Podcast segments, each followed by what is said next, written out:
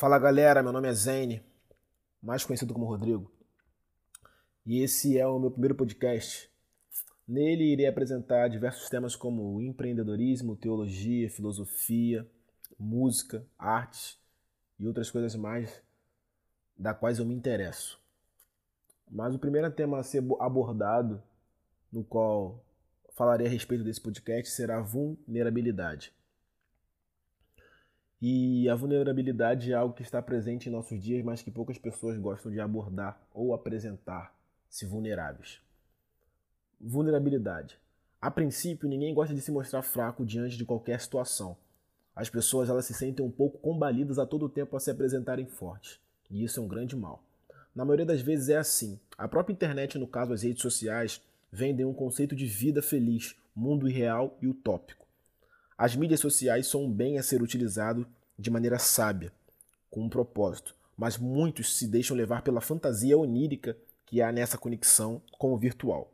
Dificilmente se expõem derrotas, fraquezas, perdas, fracassos, erros e coisas do gênero, porque o capitalismo em nós projeta um anseio competitivo e ninguém gosta de perder. Mas às vezes perder é sinal de ganho. Se apresentar vulnerável nem sempre é sinal de fraqueza. Há momentos que temos que largar as espadas. O que seria interessante para você entender o que é perda?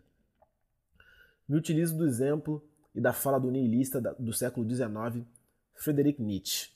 Ele diz, o que não me mata me fortalece, nem aquilo que a princípio me prejudica me destrói, mas me, mas me traz força para eu seguir adiante. Também o apóstolo Paulo, em suas cartas ao Corinto, ele fala a respeito do mesmo tema. É na minha fraqueza que o seu poder se aperfeiçoa. Nesse caso, ele se refere ao poder de Deus sobre ele. Em suas fraquezas, tribulações, prisões, nudez, naufrágios, mortes, ele se sente aperfeiçoado pelo poder de Deus. E vulnerabilidade é algo que precisa ser debatido. Nós somos seres humanos, não somos imortais nem dotados de poder ou qualquer coisa do tipo que seja proveniente de alguma divindade. Somos fracos. Temos nossas qualidades e nossos defeitos, mas precisamos saber que nós somos fracos. E hoje, vivemos num século onde muitas pessoas sofrem de problemas ligados à ansiedade, depressão, estresse, dentre outras, e muitas delas são causadas pela pressão social, pela busca da identidade, a procura de um propósito e os temores existenciais que cercam a humanidade. Ser vulnerável em um mundo competitivo soa como burrice, mas até os mais tolos sabem a hora de pensar e parar. Não que a competitividade seja um mal, muito pelo contrário, ela também provoca o melhor em nós.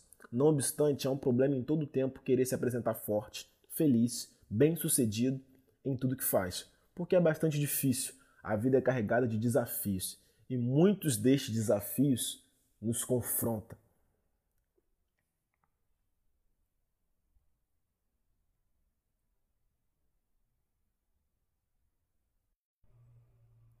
E, continuando falando sobre vulnerabilidade, às vezes se sentir fraco é, mostra pra gente um sinal de decepção, de arrependimento, de culpa.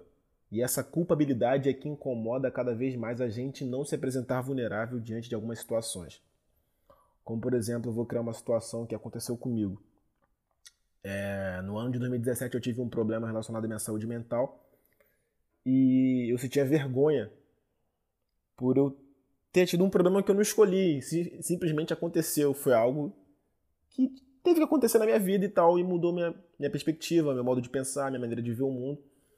E às vezes conversando com pessoas próximas a mim, que viram a minha situação de fraqueza, eu me sentia culpado por eu ter tido aquele determinado problema. E as pessoas falavam, cara, você não teve problema, é algo que você procurou ter. Infelizmente aconteceu e você precisa vencer esse obstáculo para que isso te torne mais forte. E agora você vai ter que é, meio que remediar as situações que você mesmo gerou devido a esse problema. Então, a partir desse, desse conceito que eu fui aprendendo a, a gerenciar as crises que eu causei diante do problema que aconteceu comigo, eu compreendi que vulnerabilidade nem sempre é um sinal de que eu sou fraco. Mas eu mostrar minha fraqueza me torna forte também. É, isso é paradoxal para a compreensão do homem se apresentar fraco numa sociedade que em todo o tempo nos estimula a ser forte, nos estimula a ser belo, nos estimula a ser bem-sucedido em todas as coisas. E isso acaba sendo utópico, porque nem todo o tempo a gente está bem. Nós não somos seres felizes, no sentido categórico da palavra. A gente passa por momentos de felicidade, mas boa parte da nossa vida é carregada de tristeza, de lutas, de desafios e de muitas outras coisas que moldam o nosso ser, a nossa identidade, e moldam o nosso caráter para aquilo que a gente quer fazer, pelo propósito que a gente acredita e se empenha em realizá-lo. Então não se sinta é, fraco, ou abandonado, ou preterido quando você se apresentar vulnerável. Espero que estejam pessoas ao seu lado para te aliar, te ajudar e a projetar em você melhores ambições, melhores projetos, melhores coisas e te tornar mais forte. Como o próprio Nietzsche dizia, o que não me mata me fortalece. Não são os problemas que passam na sua vida que são capazes de, de, de te destruir, mas muitos desses problemas que você passa ou está passando nesse exato momento são capazes de te conceder força. Não leve isso como autoajuda, não. É apenas uma reflexão de experiência, uma troca de, de informações. Esse foi o meu primeiro podcast a respeito de vulnerabilidade e espero que vocês gostem dos demais. Os primeiros três podcasts falarei a respeito de alguns temas como esse, e os demais ocorrerá entrevistas com pessoas que entendem muito mais do que eu sobre o assunto que será abordado. Valeu, galera! Hello, Zen! Tamo junto!